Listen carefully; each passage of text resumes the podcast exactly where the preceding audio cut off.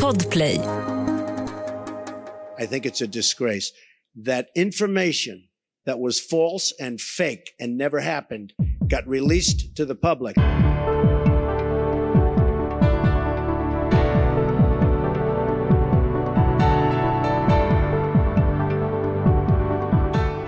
Hej och välkommen till podden Sjuka fakta. En intervjuserie som har för avsikt att bemöta myter och föreställningar om kroppen och hälsan. Detta görs tillsammans med hjälp av några av landets främsta experter på olika områden, och i slutändan är förhoppningen att vi på ett lite lättsamt sätt ska bli lite bättre på att manövrera terrängen av motsägelsefulla påståenden, nyhetsrubriker och ny spektakulär forskning. Dagens ämne är allergi.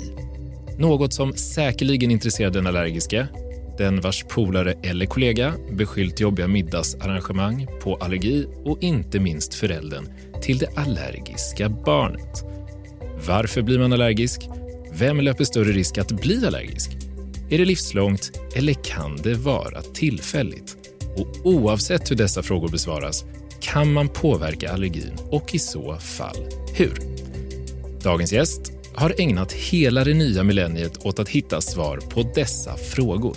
Han är barn- och ungdomsallergolog i botten, verksam på Sachsska Barn- och Ungdomssjukhuset och sedermera professor vid Institutionen för klinisk forskning på Södersjukhuset i Stockholm.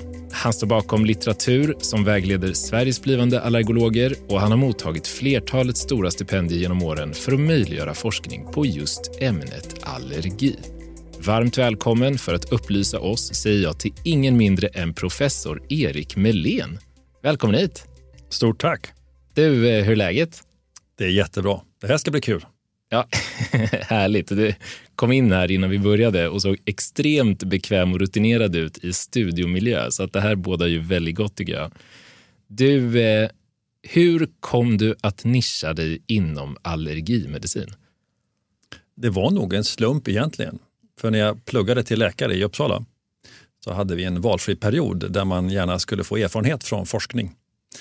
Och då hamnade jag i Charlottesville, Virginia, USA. Och där är de världsledande på allergiforskning och just specifikt kackerlacksallergi. Och det där var ju så himla häftigt, alltså, tyckte jag, att man kunde vara allergisk mot kackerlackor. Då hade jag inte ens sett någon kackerlacka. Men globalt sett så är det faktiskt ett stort problem. Så vad vi jobbade med då var att hitta de exakta proteinerna som gör att man blir allergisk mot kackerlacka. Och då blev jag jättestimulerad och sen så fortsatte det på den banan. Jag har aldrig hört om den allergin. Vi kommer säkert till andra allergier jag aldrig hört om. Men är det liksom en kontaktallergi? Vi kommer komma in på olika typer, men det är inte så ofta folk har kackerlackor på sig, så att säga. Eller blir bitna, vad jag har hört. Men jag kanske är helt isolerad i min lilla liksom skyddade värld. Det stämmer.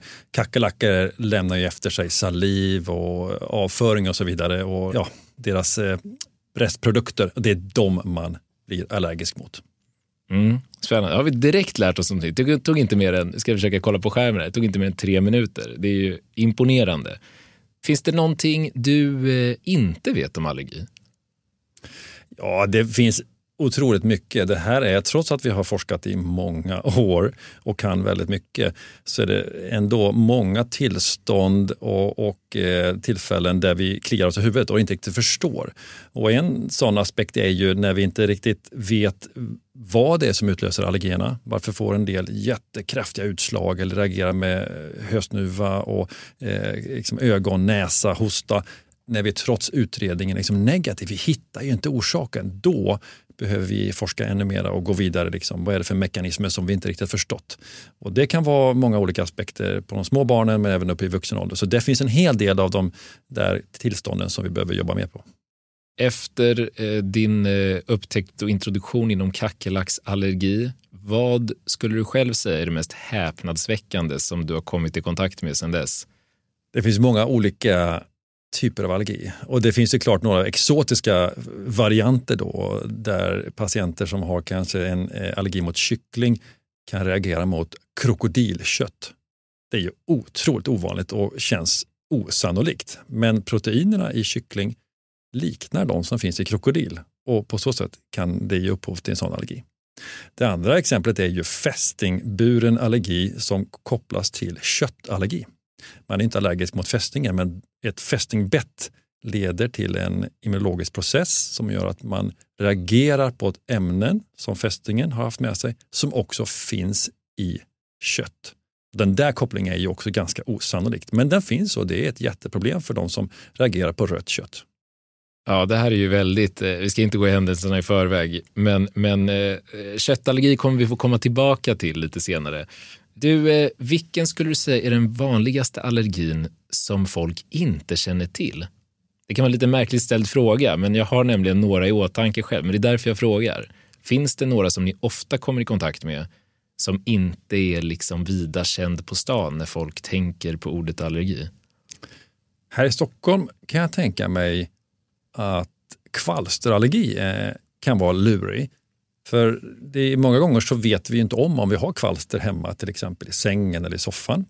Och det är liksom kackerlackor som vi pratade om tidigare här. Att det är inte så att man ser kvalstern, man har liksom inte uppenbart så kontakt med kvalster eller vet att man är exponerad. Men om man har problem, kanske vaknar på morgonen, kliande ögon, nästäppa, man kanske har eksem och så vidare, men inte riktigt förstår vad det är man är allergisk mot. Det kan vara en slamkrypare. Då kan kvalsterallergi vara ett problem. Kvalster är ju globalt sett en av de riktigt mest vanliga allergierna. Om man tänker i tropiska områden, regioner, så är ju det snarare regel och undantag att man har någon form av kvalsterallergi. Men här i Norden, och nu är vi i Stockholm här, så är det lite mindre vanligt. Och finns det någonting i teorin som man absolut inte kan vara allergisk mot? Allergi mot vatten skulle vara omöjligt att leva med, så att säga. Det tror jag inte, det har vi inte hört talas om, och det är ju inte förenligt heller att kroppen måste ha vatten.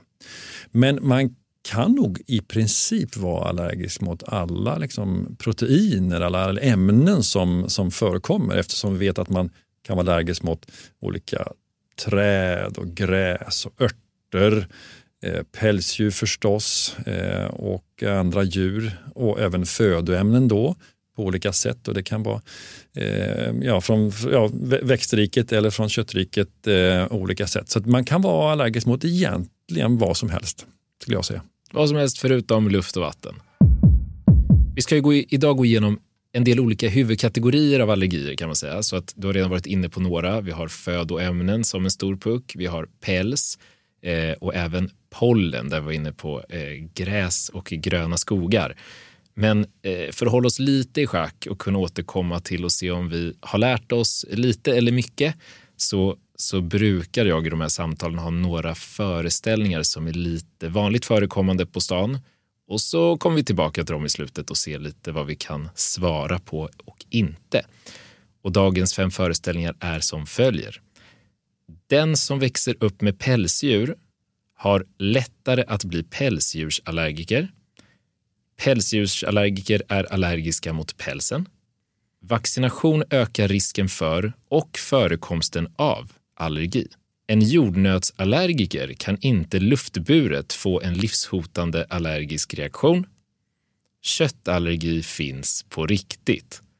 Och det blir lite meta nu, för nu har du ju nästan redan besvarat att köttallergi finns, även om den är indirekt via fästing.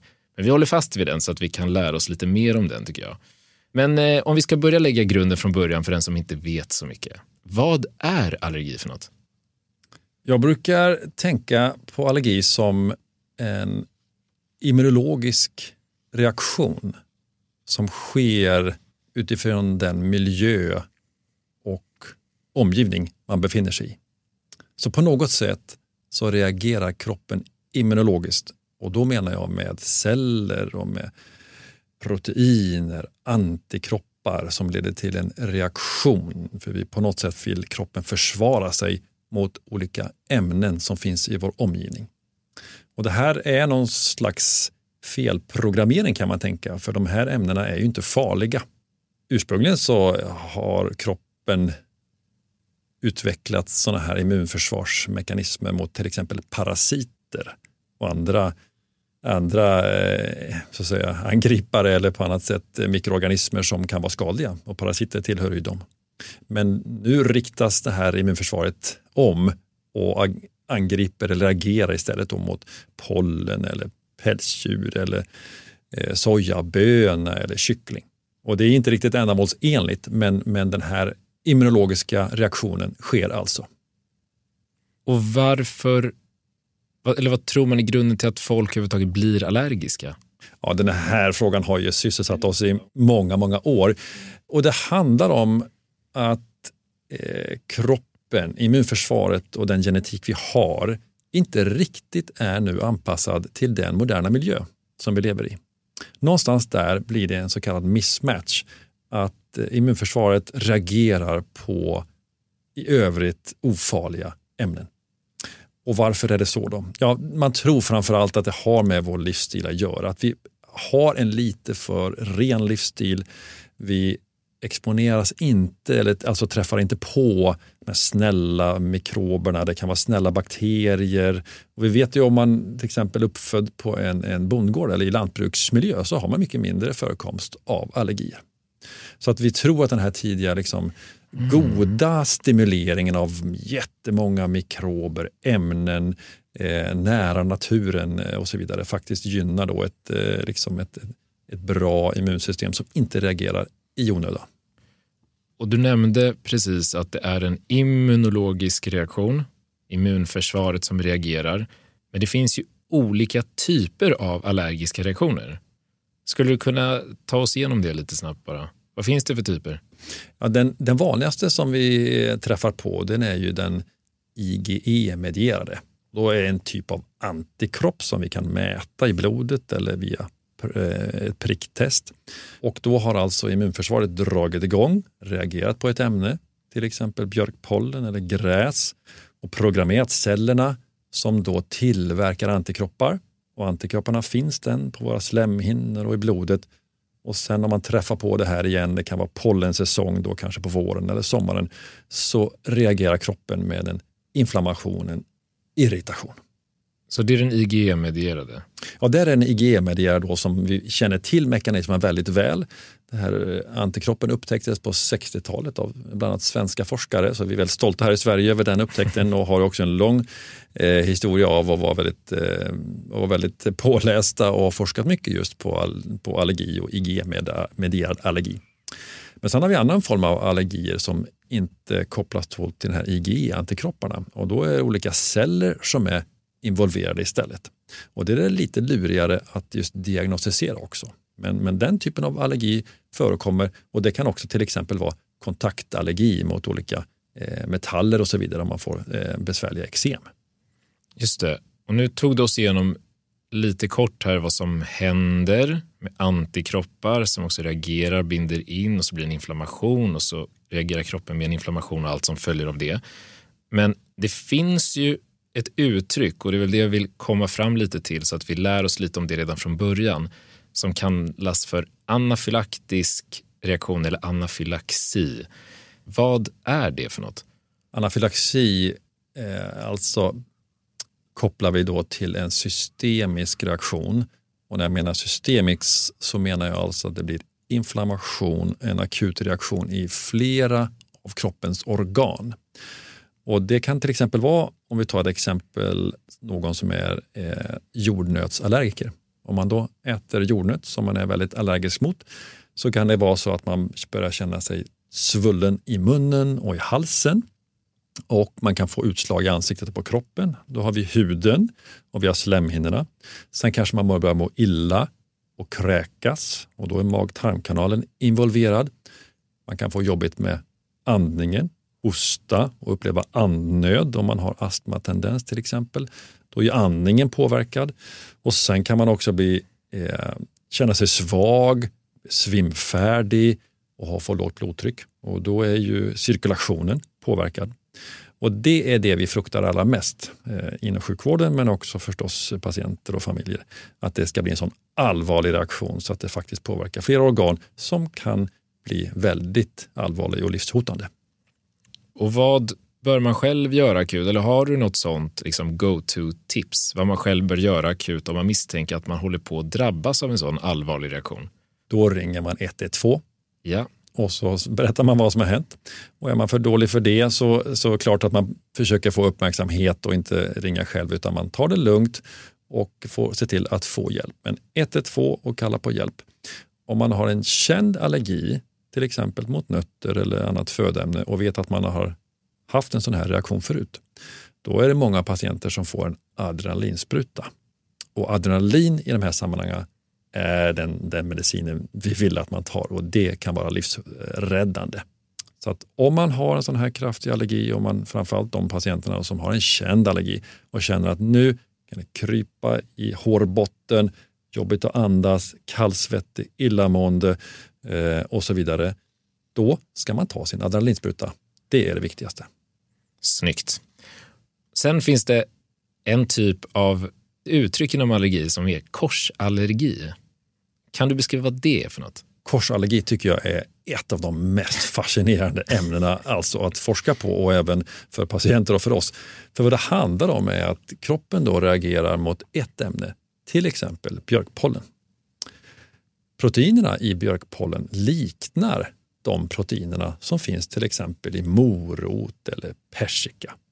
Och då är det så att om en patient som har en björkpollenallergi äter en rå morot, så kan det börja klia lite grann i munnen. Det kan bli lite svullnad också, just för att proteinerna i morot och björkpollen liknar varandra. Och det där är ju jätteintressant, men det kan också naturligtvis leda till en hel del besvär för patienterna eller personerna som upplever att man inte kan äta rå morot eller persika eller jordnötter till exempel. Då behöver man inte ha en allvarlig jordnötsallergi, men det kan få klåda i munnen. Och innan man lär känna sin egen allergi så vet man ju inte riktigt om man har en svår allergi eller om det bara är en korsallergi kopplat till björkpollen till exempel.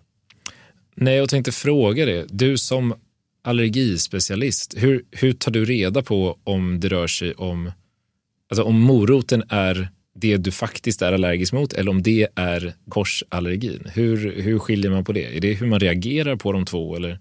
Då brukar vi liksom bena upp vad som hände egentligen, och kan man beskriva symptomen. Så den här anamnesen som vi pratar om på medicinspråk är ju jätteviktig. Hur kraftig reaktion och efter hur lång tid och så vidare. Just morot är intressant. Äkta allergi mot morot är jätteovanlig. Så när någon som rapporterar att man har liksom kliande känsla i munnen av morot, så är det nästan alltid korsallergi. Men mot jordnöt är det lurigare, för då är det också så att det förekommer ju en äkta svår jordnötsallergi. Men då, som tur är, så har vi faktiskt väldigt bra tester idag. Och då kommer vi tillbaka till de här antikropparna. De mäter man om man har IgE-antikroppar i blodet. Och nu finns det så himla bra tester så vi kan avgöra om man har en korsallergi, björk, mot jordnöt och andra, eller om man också har en samtidigt äkta jordnötsallergi. Mm. Och vilken är den vanligaste korsallergin som finns då? Ja, här i Sverige så är det korsallergin mellan björk och då jordnötter eller andra nötter. Det är även hasselnötter och morot och råpotatis, persika, kärnfrukter till exempel. Det tror jag är den vanligaste. Sen har vi gräsallergi som också har andra typer av korsallergi också förstås då. Men björkpollen korsallergin är den vanligaste. Och vi kan ju inte fråga om det vanligaste utan att också be dig redogöra för vad du tror är absolut ovanligast. Och du kom ju med några spännande exempel redan innan vi började här. Riktigt ovanliga korsallergier. Ja, den mest ovanliga, om vi återkommer till, är den här kycklingallergi som är ganska ovanlig i sig, och då korsallergi med krokodilkött. Det får man ändå säga är väldigt, väldigt ovanligt. Delvis för att vi inte äter krokodilkött särskilt ofta såklart här i Sverige. Men andra spännande tycker jag igen och utmanande kanske också, det är ju om man är allergisk mot gråbo som är en ört som också blommar på sommaren och sensommaren. Då kan man reagera mot olika kryddor. Och där till exempel är ju curry en vanlig krydda som innehåller förvisso väldigt många olika kryddor i sin tur. Bockhornsklöver till exempel. Men då är det inte helt ovanligt om man har en allergi mot gråbo, så kan man alltså reagera om man äter en currygryta eller på annat sätt, eller även andra kryddor som anis och så vidare. Så den reaktionen finns. Ett tredje exempel som är ovanligt men som jag ändå tycker man kan lyfta, det är cat pork syndrome.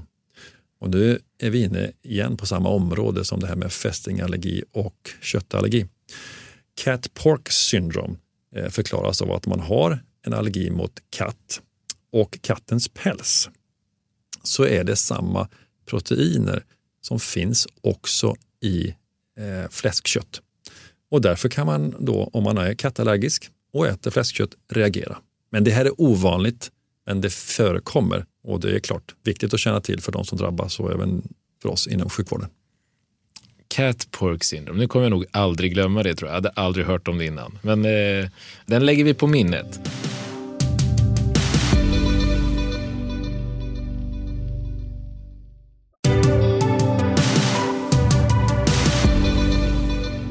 Du, jag tänkte att vi ska lämna lite det här nu med det generella kring allergin, de olika typerna och vad som är vanligt respektive ovanligt. Och ägna en liten stund specifikt åt barnfokuset, för att många av de allergier som utvecklas tidigt i livet. Och det finns ett utbrett begrepp som heter allergibarn. Först och främst, vad är ett allergibarn för något? Jag brukar, om jag ska vara helt ärlig, inte använda termen så mycket. Eller inte alls ofta, för att det är också, det blir som ett epitet, det blir som en stämpel lite grann, att han är ju ett allergibarn eller hon är ett allergibarn, alltså har vi ett problem, alltså måste vi verkligen ta hand om det här på ett speciellt sätt, eller man måste göra något annorlunda. Och det är klart vi ska ta hand om den här patienten och barnet och så vidare, men jag brukar inte använda den termen. Däremot så är allergi ganska vanligt hos små barn. Men vad jag tror det syftar på är att det kan vara under första levnadsåret förekomma då allergi mot ägg eller mjölk och så vidare.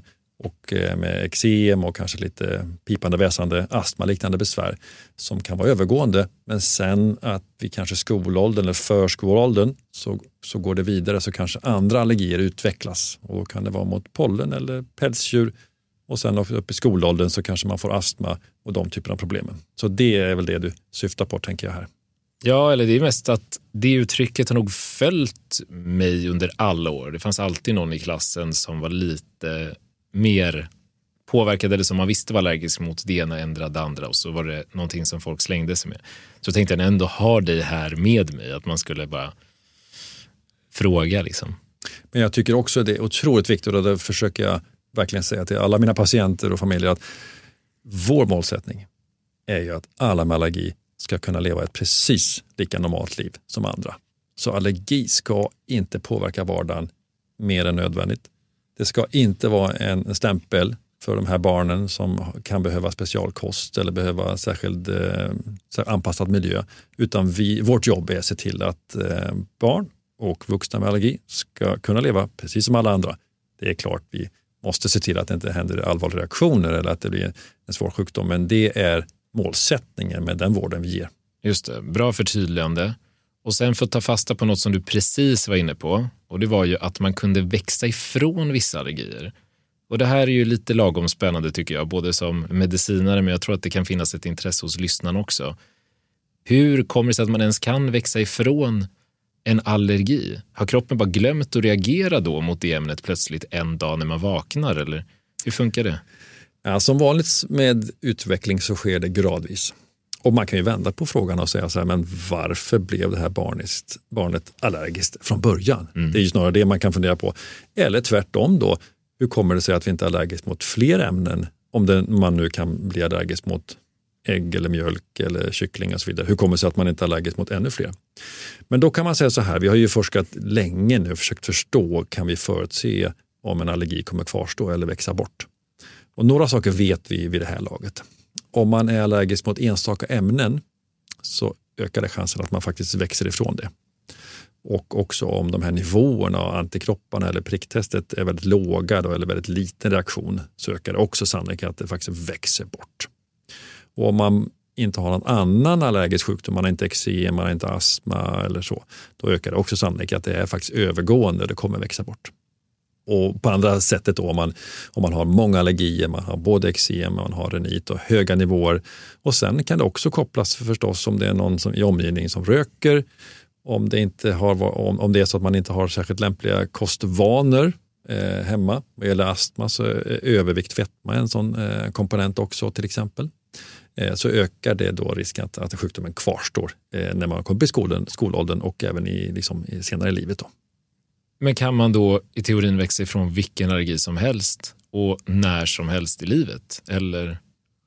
I teorin så kan man växa ifrån vilken allergi som helst när som helst i livet, ja. Men vi vet också att har man haft en kvarstående allergi i många år och man har väldigt höga nivåer av de här antikropparna, det kan vara mot jordnöt eller mot björk eller gräs, så är det väldigt sannolikt att man har kvarstående allergi trots allt. Men här ska vi ändå jobba och göra allt vad vi kan för att då hitta rätt faktorer, och vi ska kunna ge rådning. Hur ska man kunna bli av med sin allergi om man har fått den? Och då kan vi snegla lite grann på det finska allergiprogrammet som har varit väldigt framgångsrikt, och det handlar mycket om också kanske gå tillbaka till naturen. Man ska se det naturliga, man ska inte överdriva diagnostiken, så man ska inte heller, om det är minsta tecken till allergi, undvika allting som kan öka risken, utan har man en liten allergi mot ägg till exempel, så ska man naturligtvis vara försiktig med ägg, men om man inte måste undvika det så ska man inte det, utan här gäller det tillsammans med den läkare och den sjukvårdspersonal som man då har kontakt med, lägga upp en plan. Kanske kan man hjälpa kroppen att bli av med allergi om man vänjer kroppen långsamt. Så det här är sådana liksom trender också som är viktiga som vi följer. Och det tillämpas inte bara i Finland utan även här då? Absolut, det här är ju också själva grunden för immunterapi. Alltså om man har en svår allergi mot något ämne, det kan vara katt eller hund eller björk eller gräs, så kan vi erbjuda under kontrollerade former då immunterapi. Och det handlar ju om att man vänjer kroppen små mängder i ökad dos, så vänjer man kroppen och då så programmerar kroppen om sitt immunförsvar så att man inte längre reagerar. Men den stora frågan som du är inne på här är ju, kan man få till det där naturligt om man råkar ha fått en allergi som barn? Och det talar väl ändå för att man kan det. Här är kosten, tror vi, är viktig. Man också kan man introducera små mängder av det man är allergisk mot under säkra förhållanden, så är det gynnsamt. Och allmänt liksom hälsosam kost, livsstil, tror vi är gynnsam. Intressant. Det är bra, också sådär bra medskick till den som lyssnar och har funderat. Du, en stor allergigrupp som berör många också redan från barnsben, för vi är fortfarande kvar i barnfokuset, är ju det här med pälsdjursallergi. Och här finns det ju två stora frågor som jag vill ta med dig. De är också två av våra stora föreställningar för dagen. Den första: stämmer det att barn som växer upp med pälsdjur löper en större risk att bli allergiska mot just pälsdjur? Det korta svaret är nej. Och jag gick igenom litteraturen här på morgonen och hittade flera studier med tusentals deltagare där man överlag inte hittar någon säker koppling mellan om man har haft pälsdjur hemma och sannolikheten att man ska få pälsdjursallergi i skolålder eller senare. Olika studier har tidigare visat olika resultat, och hade du frågat för 30 år sedan, då hade kanske någon kollega till mig sagt att jo, men man ska nog inte ha katt och hund hemma för det ökar risken. Sen för 20 år sedan började komma studier att det kan vara tvärtom. Att det är faktiskt så att om man har hund eller katt hemma så kan det vara skyddande. Så att det kanske vore bra att ha katt och hund, och alla de ämnena som en hund och katt tar med sig in. De kommer in med mycket mikrober och olika ämnen, och så är man ute i naturen också eller går promenader och så vidare. Idag är nog konsensus att det inte är några starka kopplingar. Det kan vara olika, det kan vara på individnivå olika såklart. Men på gruppnivå och rekommendation så ger vi inte rekommendationer varken att det skulle vara skyddande eller att det är ökad risk. Utan om familjen vill ha pälsdjur så går det alldeles utmärkt. Men såklart så måste man vara uppmärksam om någon skulle reagera. Men överlag så är det inga starka samband där. Och hur är det här med att vara allergisk mot pälsen när man är pälsdjursallergiker? För det finns ju... Anledningen till att frågan överhuvudtaget kom, och jag hade aldrig reflekterat över det, det var ju att jag en gång såg en hund hemma hos en vän där de sa, men det här är en allergivänlig hund, och den hade extremt tjock päls, och det tyckte jag inte alls gick ihop. För att svara på den här frågan så kan vi också tänka lite grann på då, vad är det man reagerar på? Och det är ju de här proteinerna, ämnena som då pälsdjuren har med sig eller bär med sig. Och de kan mycket riktigt sitta i pälsen. Och det är en stor del av de här ämnena som finns där. Men det beror också på om det är en hankatt, honkatt eller då hund, vilken ålder och vilken ras. Sen har vi andra proteiner som återfinns till exempel i saliven. Och då träffar man ju på de här ämnena om katten eller hunden slickar på huden. Eller om man träffar på då, liksom där hunden eller katten har varit och slickat till exempel. Sen är det också pälsdjuren har körtlar på olika sätt och utsöndrar sekret till exempel.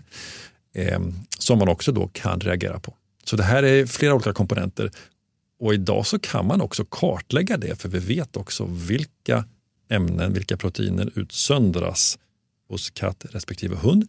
Och vi kan också med bra diagnostik veta om just den patienten eller jag eller du reagerar på just de här proteinerna.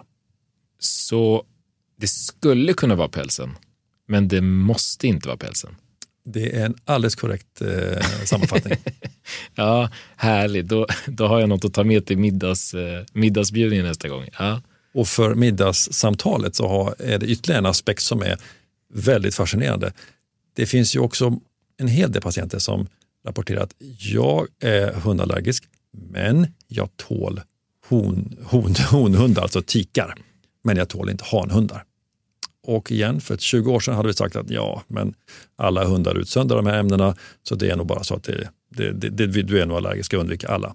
Men nu vet vi, det finns de personer som reagerar specifikt mot hanhundar, och det är ett sekret, alltså det är ett prostatasekret som hanhundarna utsöndras.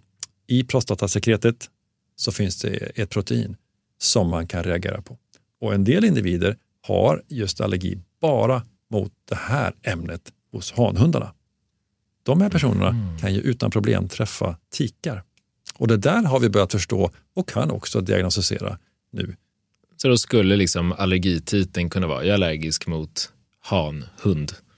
Ja, helt korrekt. Ja, det är otroligt. Jag vet inte vad jag ska säga. I brist på bättre lingo.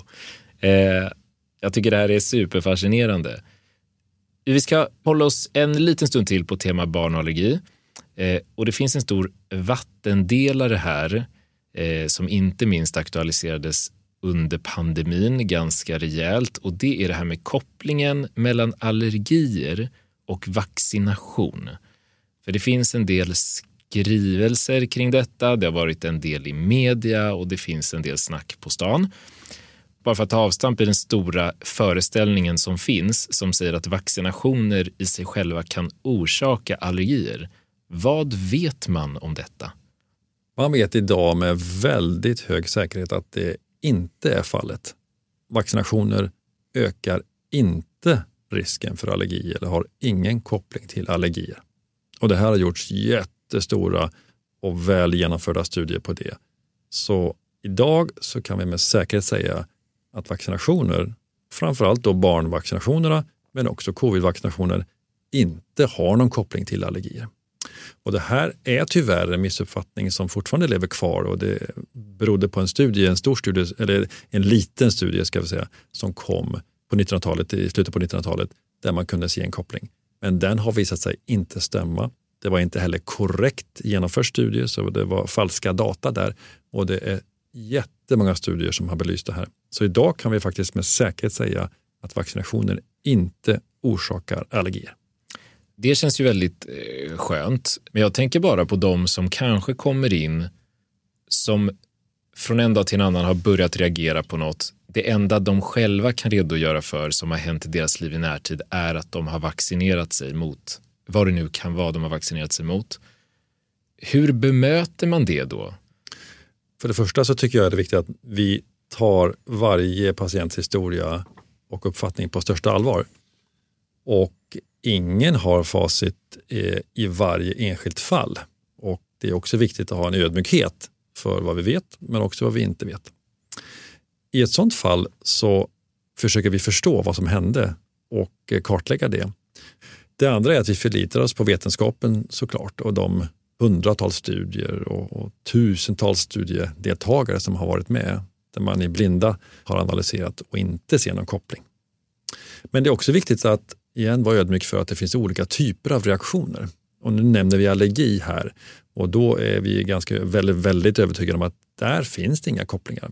Men däremot är det helt kartlagt att vissa former av biverkningar kan ju ske i samband med vaccinationer. Som tur var är de väldigt ovanliga, men de förekommer. Och det är ju också därför som det är ett otroligt seriöst och noggrant program för att övervaka det här. Både svenska och europeiska och myndigheter, WHO och så vidare.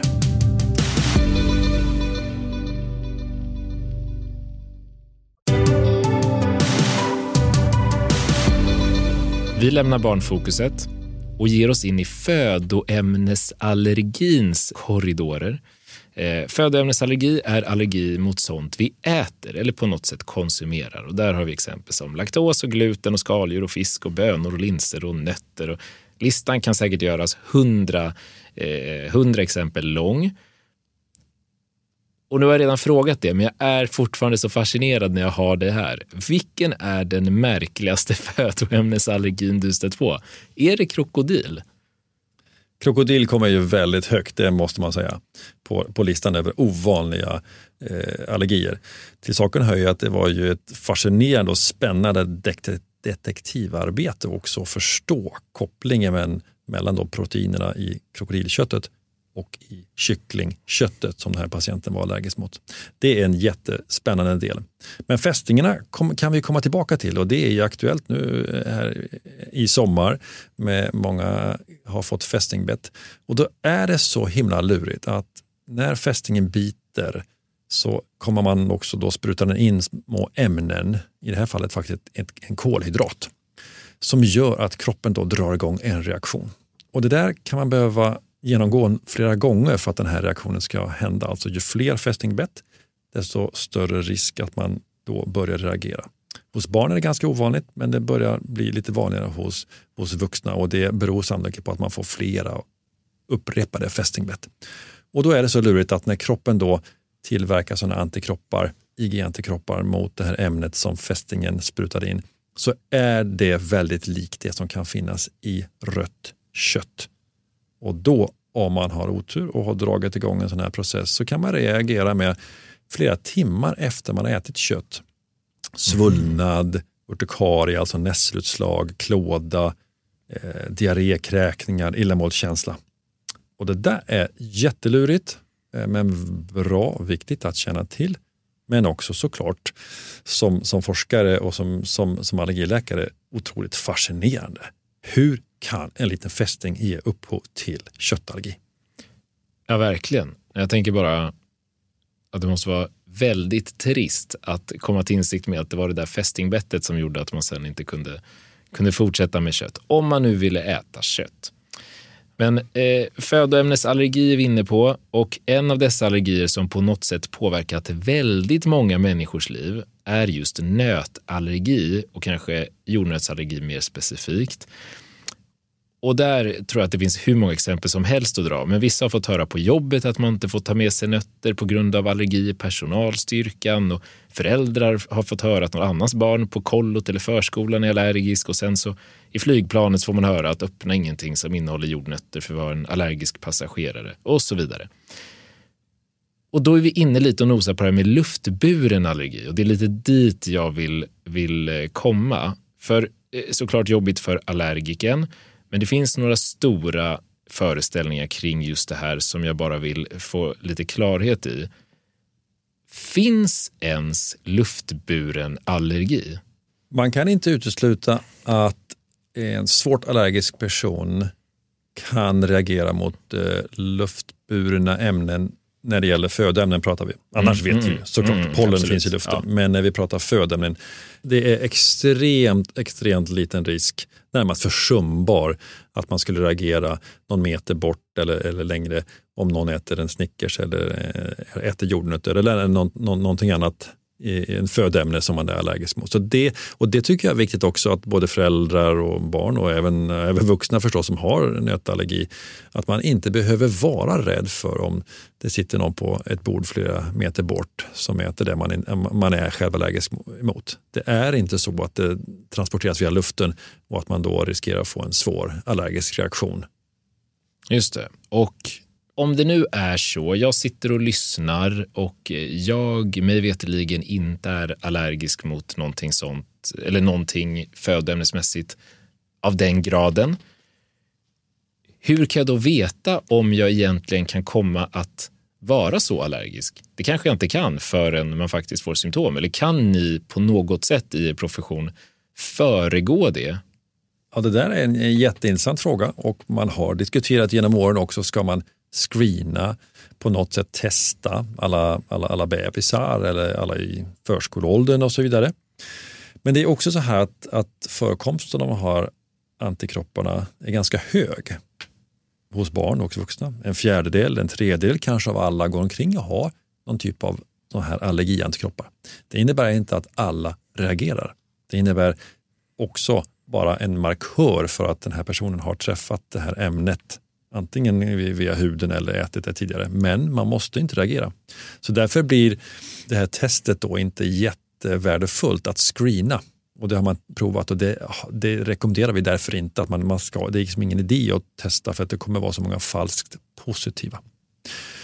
Sen tycker jag så här, generellt så ska man inte gå omkring och vara oroad för att utveckla allergi. Nej, härligt. Det är ett bra sånt där livsmantra kanske.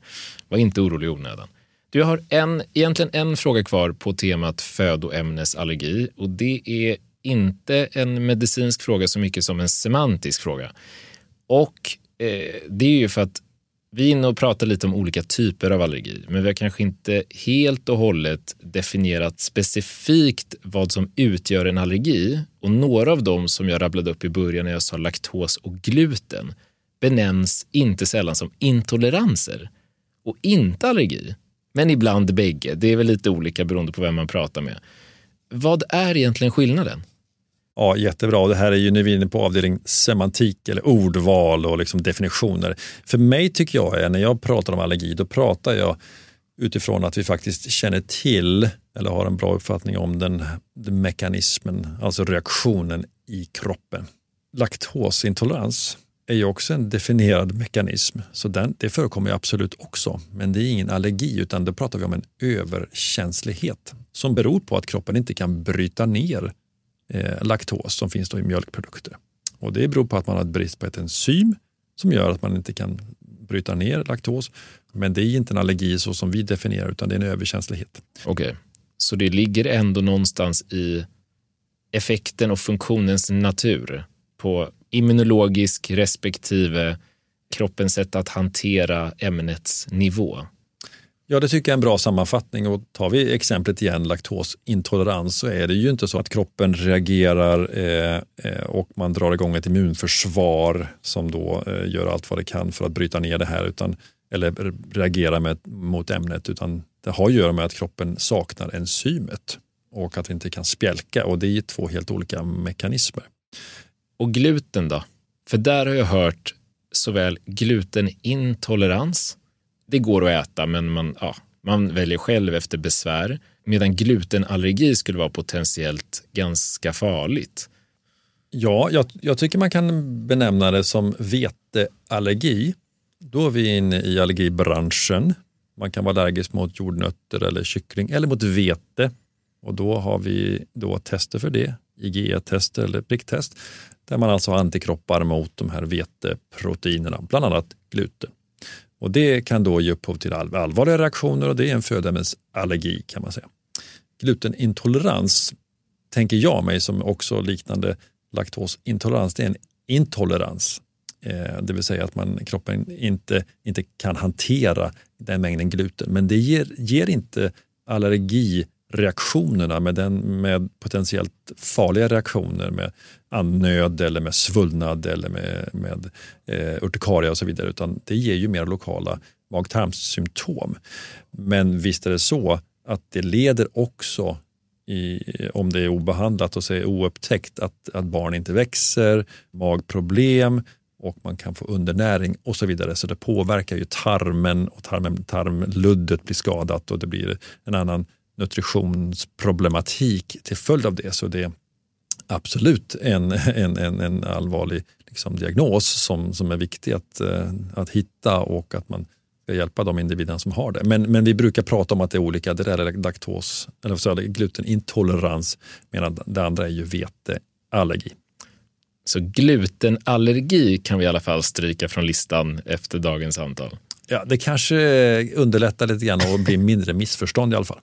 Ja, men snyggt. Det var väldigt, väldigt diplomatiskt sagt av dig. Då gör vi så. Vi ska lämna födoämnesallergi. Nu har vi hängt här ett tag. Den sista storspelaren för dagen är något som påverkar såväl unga som äldre. Och det är pollenallergi. Och det sägs att nästan så många som 15-20% av unga vuxna lider av detta. Och då är min första fråga, varför tror du att den är så vanlig? Simon, du ställer så svåra frågor som vi har försökt besvara under Jag tycker det är ett utmärkt jobb att svara. Års av forskning. Men så här är det i Skandinavien och i Sverige här så är ju björkpollen och gräspollen väldigt vanligt. Höga halter under lång del av våren och sommaren gör att det är det mest förekommande allergenet, ämnet som vi träffar på ute i omgivningen. Om vi hade varit i Singapore eller i Costa Rica så hade inte björkpollenallergi varit ett stort problem, men där är snarare kvalsterallergi dominerande. Och andra grässorter till exempel som utgör mycket, mycket större problem i de regionerna och i andra länder. I Grekland och i Medelhavsländerna till exempel är ju allergi mot olivträ, olivpollen, inte ovanligt. I Japan så har man allergi mot japansk cederträ till exempel. Så det beror väldigt mycket på vilka träd, buskar, arter, grässorter finns där man bor och vistas. För den som inte vet men som kanske funderar lite, när ska man misstänka att man är pollenallergiker? Vad är det för symptom? När det gäller pollenallergi så är det å ena sidan ganska typiska symptom som man tycker ska börja och tänka igenom och överväga om man faktiskt har. Och då är vi, eller björkpollen, så brukar man då tänka på vårkanten. Det kan vara mars, det kan vara april, maj. När det börjar bli höga pollenhalter, och det finns ju rapporter som man kan följa också. De flesta rapporterar symptom från näsan. Då med nysningar, rinsnuva, nästäppa, kliande känsla. Ögonen som är irriterande, kanske röda och också igensvullna och så vidare. Man kan få lite harklingar, man kan få retningar ner i luftstrupen, kanske hosta och kanske besvär. En del kan också få eksem. Det är de vanligaste symptomen. Och det är samma egentligen när det gäller gräspollenallergi. Men gräspollen blommar ju lite senare, så då är vi inne kanske i juni, juli, augusti. Och har man de här besvären och inte lider våldsamt mycket så är egentligen diagnosen klar. Och har man då inga besvär på hösten och på vintern, ja då är det ganska tydligt att då har man någon typ av pollenallergi. Och då tycker jag, då är det klart man ska se om man behöver ha någon allergimedicin, kanske antihistamin. Och för många så räcker ju det. Du nämnde ju här 15-20%, det kanske är upp mot en fjärdedel, alltså 25% av vuxna som är drabbade. Men de flesta har som tur en ganska lindrig sjukdom, och då kanske det räcker med antihistamin eller nässpray under några veckor eller månader och att man klarar sig på det. Och sen så är de besvären ur världen tills de kommer tillbaka nästa säsong då. Så är det. Nu går vi mot hösten här och nu som sagt var alla pollenallergiker ska väl inte ha några besvär just nu, men det kommer en vår också nästa år, så att så är det. Ja, precis. Jag har 5 påståenden som jag tog med mig idag om just pollenallergi. Och jag brukar säga att man får svara sant, falskt eller halvfabrikat. Men du får även utveckla lite kort om du tycker att det är nödvändigt för förståelsen hos de som lyssnar. Klimatförändringarna förvärrar pollenallergi. Sant eller falskt? Halvfabrikat. Det är så här, klimatförändringar är ju här och vi ser konsekvenserna. Det kan påverka pollenallergikerna är ju att pollenhalterna kan bli förändrade. Det kan bli extremt höga halter som vi inte känner till tidigare. Det kan bli pollenhalter under perioder som vi inte tidigare kände till, och kan tidigare eller senare. Det kan också vara nya sorter som kommer in, alltså nya arter av grässorter eller busk eller träd som antingen blir det korsaktioner eller som också nya allergier som uppstår. Så att det blir förändringar, absolut. Så om något så är det lite mer åt sant hållet, att vi faktiskt är rädda för att det kommer bli tuffare och jobbigare för att vi har högre halter under längre pollensäsonger. Men igen, klimatförändringarna är ju helt oberäkneliga också, vad som kommer ske. Så exakt vad som kommer ske vet vi förstås inte. Man kan bli av med sin pollenallergi om man utsätter sig för pollen. Ja, det kan man, och det är det som är principen för immunterapi. Idag kan man erbjuda patienter behandling antingen via tabletter eller i sprutform. Och då är det precis som man gör, att man ger små mängder med björkpollen till exempel, eller gräspollen då, för att vänja kroppen vid det. Så det är helt sant att man kan bli frisk på så sätt. Men vi ska också säga så här, att naturligt få till det där på ett bra sätt, det är ju närmast omöjligt skulle jag säga. Så att det är genom kontakt med sjukvården och att vi initierar och påbörjar liksom immunterapi som är vägen att gå om man har en svår pollenallergi. Pollenallergi försvinner med stigande ålder. Alltså halvfabrikaten kan vara bra ibland. Och det är så här, för många personer som har en konstaterad pollenallergi så kommer symptomen inte att försvinna av sig självt. För andra så kan det mycket väl vara så att den faktiskt blir lindigare. Det blir bättre med åldern. Och här kan också hormoner spela in, till exempel i vuxen ålder, åldrande och processer kopplade till det till exempel. Andra personer utvecklar ju faktiskt pollenallergi i vuxen ålder och har aldrig tidigare haft besvär. Men i vuxen ålder så utvecklar man björkallergi eller gräsallergi. Så det kan vara väldigt individuellt. Är du pollenallergisk kan du bli allergisk mot annat också? Svaret är ja, eller att det är helt sant. Om man tittar generellt sett så är det så här, om man har allergi mot något ämne, pollen eller pälsdjur eller något födoämne, så är det faktiskt en riskfaktor som vi säger. Då ökar det risken att man ska utveckla någonting annat eller att man är allergisk mot något annat. Och det är som att kroppen har benägenheten. Av någon anledning så har kroppen börjat producera sådana allergiantikroppar mot något ämne. Det kan vara slumpen varför det blev björkpollen och inte gräspollen, eller varför det blev katt och inte hund, eller varför det blev jordnötter och inte hasselnötter. Men det är som att liksom den mekanismen har slagits på. Då är det så att har man lite ökad risk att också få andra allergier. Och ju fler allergier man har, minskar sin sannolikhet att bli helt frisk eller att växa ur sina allergier, att det försvinner med åldern till exempel. Och sista då. Pollenallergi är ärftligt. 100% sant. Höstnuva och astma och allergier, eksem också. Det liksom runs in families som man säger på engelska. Att det går i familjer, så det är inte alls ovanligt. Och det är väl några av de här klassiska riskfaktorerna. Att om man har en förälder eller syskon som har någon typ av allergi, så ökar det absolut sannolikheten att barnet eller den här personen också får det. Perfekt. Du, tycker du, som en avslutning på det här med pollenallergi, tycker du att det är nödvändigt att man testar sig, eller räcker det att man börjar knapra lite antihistamin och så tycker man att det har effekt och då självdiagnostiserar man och självmedicinerar man framöver så länge det funkar, eller? Jag tänker att självdiagnostik och egenvård är alldeles utmärkt för alla egentligen, för så handlar det om att det är jag som så här, drabbas eller upplever saker och ting. Så det är klart man ska ha kontroll, tycker jag, över sin egen del och lära sig om sin kropp och diagnostik och så vidare.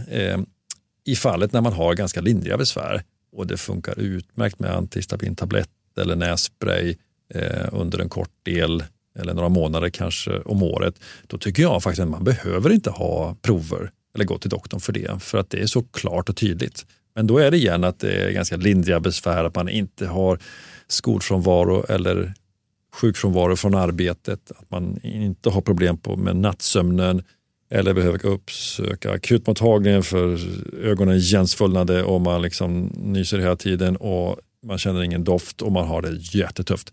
Då är det klart man absolut ska söka sjukvård och optimera behandling och så vidare. Men i lindriga fall, om man är säker och det går bra, så tycker jag inte man behöver det. Då har vi hunnit beta av lite generellt om allergier, lite mer specifikt kring barn, lite om födoämnen, en hel del om pollen Och den avslutande delen här innan vi avrundar tänker jag får avhandla vad man kan göra åt saken om man misstänker eller vet att man är allergisk. Vi var precis nu inne på att man faktiskt vid lindriga besvär kan testa antihistamin och fungerar bra kan man fortsätta på det spåret. Men som en bara generell fråga för allergi som paraplybegrepp, vad kan man göra? Man kan göra jättemycket själv. Det handlar ju om hur mycket besvär har jag? Hur upplever jag de besvären? Påverkar det mina dagliga aktiviteter, min livskvalitet? Och upplever jag att jag får faktiskt effekt om jag tar mediciner? Eller blir det inte tillräckligt? Eller jag tycker att det får biverkningar, att jag tycker inte att medicinen funkar bra för just mig. Och där får man navigera och hitta rätt, så att säga, vad som är rätt nivå för varje individ. Och det gör man då gissningsvis med en utredning? Ja, jag tycker absolut man ska utreda om det är så att det är oklara allergier eller om man har misstänkt allergi mot väldigt många olika ämnen. Och framförallt om man inte har tillräcklig symptomlindring. Så man går är trött och påverkar livskvalitet och näsan rinner och ögonen kliar och kanske hosta, astmabesvär som man liksom inte kan ta del av vanlig vardag och vara med på aktiviteterna. Det är klart man ska söka då för att optimera behandling men också för att driva diagnostiken. För så här är det ju vår målsättning för vården är att allergi ska ju inte påverka livskvaliteten negativt. Ja, och du har nämnt pricktest. Är det sättet som man alltid utreder allergi på i vården, eller finns det lite olika förfaranden som man kan komma och stöta på om man hamnar i en allergiutredning? Antingen så gör vi ett pricktest och då provar man testar med en liten nål på huden med ämnet och så ser man var det blir reaktion. Antingen så gör man det eller så kan man ta ett blodprov. Och med blodproven så har vi kanske lite fler möjligheter att testa olika allergier också. Så antingen pricktest eller blodprov. När bestämmer man sig för att en patient som kommer in ska få liksom symptomlindring kontra en faktisk behandling? Nej, men det finns, tycker jag, väldigt bra riktlinjer i Sverige för vilka patienter ska vi erbjuda den mer avancerade formen av behandling som då kan potentiellt bota behandlingen eller åtminstone ha en effekt som faktiskt minskar sjukdomsaktiviteten, och då pratar vi sjukdomsmodifierande effekt. Men man kan ju säga så här, först ska man ju börja med att optimera den vanliga behandlingen, och då har vi nämnt här antihistamin som tabletter, ögondroppar till exempel, också antihistamin till exempel, nässpray, antingen antihistamin eller med innehåll i kortison som dämpar inflammationen, och det finns också kombinationspreparat där. Och där ska man se till att liksom optimera den behandlingen och göra verkligen så vad man kan där, för de allra flesta kommer det funka bra för, tänker jag. Och även om man har astma så man ser till att behandla nedre luftvägarna.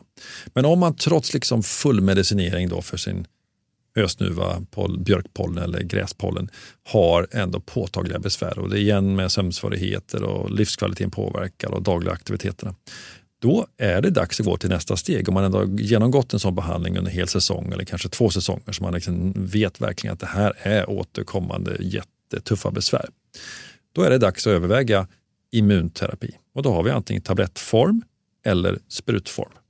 Principen är densamma? Tabletter och spruta, eller? Principen är att man tillför små mängder av det man är allergisk mot i ökande dos när det gäller sprutor. När det är tabletter så är det egentligen samma dos hela tiden. Men att man under lång tid, 3 års tid, återkommande får då behandling med det ämnet man är allergisk mot.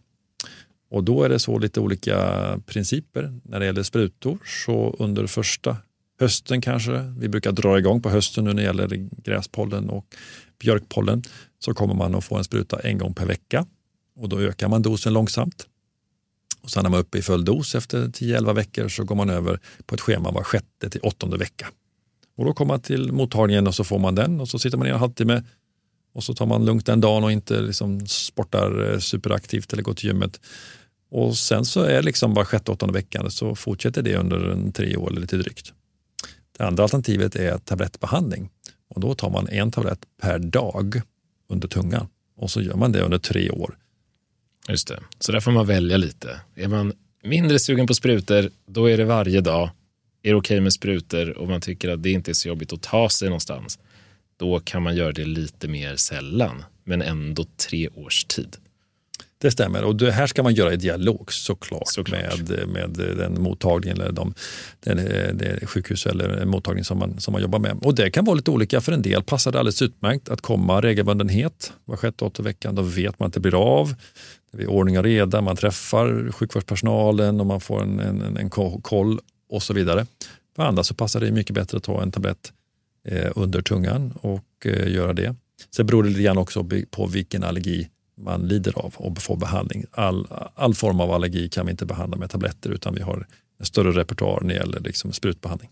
Du har en sista fråga, på spåret behandling kan vi väl kalla det. För det finns ju många som upplever att de blir trötta av antihistamin. Men sen är det också ganska utmattande och tröttsamt att gå runt och ha symptom av allergin. Om jag tycker att jag blir för trött av medicinen, men jag är samtidigt för påverkad av mina symptom om jag inte tar medicinen, vad bör jag göra då? Så vår uppfattning i sjukvården är att det är vanligtvis inte så att man blir trött av medicinen, av antihistamintabletten, utan det är allergin i sig. Och det är jätteväl studerat att allergi ger en påtaglig trötthet och liksom nedsatt livskvalitet, och man blir initiativlös, för man har inflammationen, allergin som pågår också. Det är hela luftvägarna och i ögonen och det är liksom. Men om man upplever att man blir väldigt trött av antihistaminen så kan man ju prova att byta märke. Det kan ju också vara så. Men normalt sett så brukar vi inte se de reaktionerna om man också ser till att behandla på bästa sätt. Jag skulle säga att man ska optimera behandlingen då med antihistamintabletterna. Man ska ha kanske ögondroppar. Man ska se till att ha en bra nässpray som innehåller kortison också, så man ska liksom verkligen se till att få en bra behandling. Då brukar också problemen med trötthet minska. Ja, skönt. Då har de som eventuellt funderar fått svar på det. Erik, det börjar bli dags att som utlovat från början komma tillbaka till dagens stora föreställningar. Och så ska vi se om vi har fått dem besvarade under vårt samtal. Den som växer upp med pälsdjur har lättare att bli pälsdjursallergiker. Sant eller falskt? Falskt.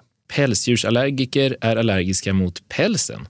Kan vara, alltså halvfabrikat. En del patienter är allergiska mot ämnena, proteinerna som finns i pälsen. Andra kan vara allergiska mot proteinerna och ämnena som finns i saliven. Och några mot sekret som finns då i olika körtlar som hundar och katter har. Och det mest extrema exemplet där är ju en del hundallergiker som bara är allergiska mot hanar på grund av att de reagerar mot prostatasekret från hanhundarna, men kan alltså tåla tikar.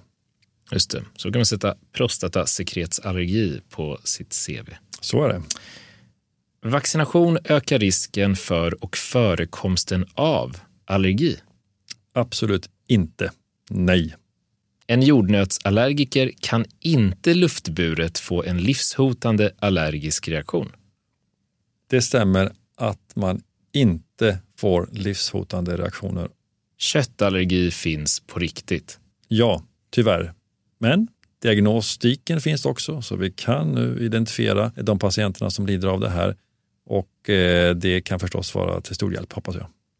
Finns det något annat om allergi som du tycker vi har missat? Eller någonting som du skulle vilja skicka med lyssnarna på ämnet innan vi tackar för idag? Min förhoppning är att personer med allergi och familjer där man har någon som är allergisk, att det inte ska påverka vardagen och livet så mycket. Kan man ta bort lite av bördan och oron, och om man kan få till en lite mer normal vardag, då har jag gjort ett bra jobb, då har jag lyckats. Så förhoppningen är att man ska förstås kunna leva precis som alla andra. Men ibland så behövs det mediciner, ibland så behövs det rätt diagnostik. Men vi har kommit jättelångt och diskuterat flera av de här aspekterna idag, och här kan vi göra jättemycket också för våra patienter. Medicinerna ska vi använda på så smart sätt som möjligt, och det här gillar jag konceptet med precisionsmedicin eller individanpassad medicin. Så rätt medicin till rätt patient. För en del patienter så räcker det alldeles utmärkt att ta någon antihistamin eller kanske lite nässpray. För andra behöver vi gå till de absolut mest avancerade medicinerna vi har, inklusive immunterapi och kanske också biologiska läkemedel som då riktar sig väldigt specifikt mot olika cytokiner och inflammatoriska ämnen. Men där är vi idag och vi kan också erbjuda dem med de allra svåraste allergierna och astman hjälp och behandling idag. Så har man besvär, prova själv, men räcker inte till, sök och få hjälp och stå på er, för vi kan diagnostisera och vi kan behandla idag. Så det finns i princip alltid någonting man kan göra? Det finns i princip alltid någonting man kan göra för patienterna, absolut. Och nu har vi ju också bara nämnt olika alternativ då, från den lindriga behandlingen eller den enklaste behandlingen, att köpa antihistamin eller nässpray, till den mest avancerade behandling med immunterapi och injektioner av biologiska läkemedel och så vidare. Men också mellanting förstås. Vi har ju idag också till exempel luftrenare. Om man har en väldigt svår allergisk astma så kan man rena luften hemma över sängen till exempel. Det kan fungera alldeles utmärkt.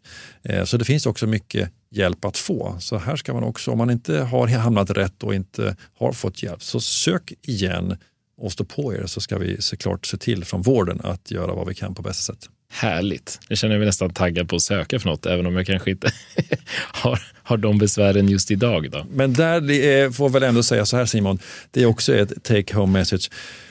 Man behöver inte söka sjukvård i onödan om man har lindriga besvär, och som du var inne på tidigare, tänk om jag skulle utveckla en allergi framöver sen. Det är klart att ingen kan sia om framtiden med säkerhet, men där tycker jag inte vi ska behöva vara oroliga, utan om det går bra och man inte är allergisk mot något, så kan man ju vända på steken. Varför skulle man i så fall utveckla en allergi om några år? Det verkar ju osannolikt, så då kan man slappna av lite grann och tänka att det här kommer nog gå ganska bra. Tjusigt. Vi vänder på den steken. Du, Erik, stort och hjärtligt tack för din tid och för att du ville vara med i dagens avsnitt av Sjuka fakta på temat allergi. Och tack för att du givit mig och lyssnarna en betydligt bredare och djupare förståelse för allergi och alla dess nyanser. Tack så mycket. Stort tack själv. Det där var Erik Melén om allergi. Har du frågor på avsnittet eller andra tankar och kommentarer, så är du alltid välkommen att ställa dessa till kontakt@sjukafakta.se eller via vårt Instagramkonto sjukafaktapodcast. Flera spännande förslag på ämnen har kommit in senaste dagarna, och med det så börjar vi redan att planera in säsong 5. Glöm inte att sprida ordet och betygsätt oss gärna, så blir vi oerhört glada över att få fortsätta växa och göra avsnitt om ämnen som ni vill lära er mer om. I nästa avsnitt så kommer ett efterlängtat ämne som många av er har efterfrågat. Longevity. Gör stress att vi åldras snabbare? Är världens första 200-åring född? Och hur nära är vi egentligen att kunna stoppa åldrandet helt? Om detta och en hel del annat kommer vi ta oss an då. Men tills dess, må gott, nys i armvecket och tro inte på allt du hör. Podplay, en del av Power Media.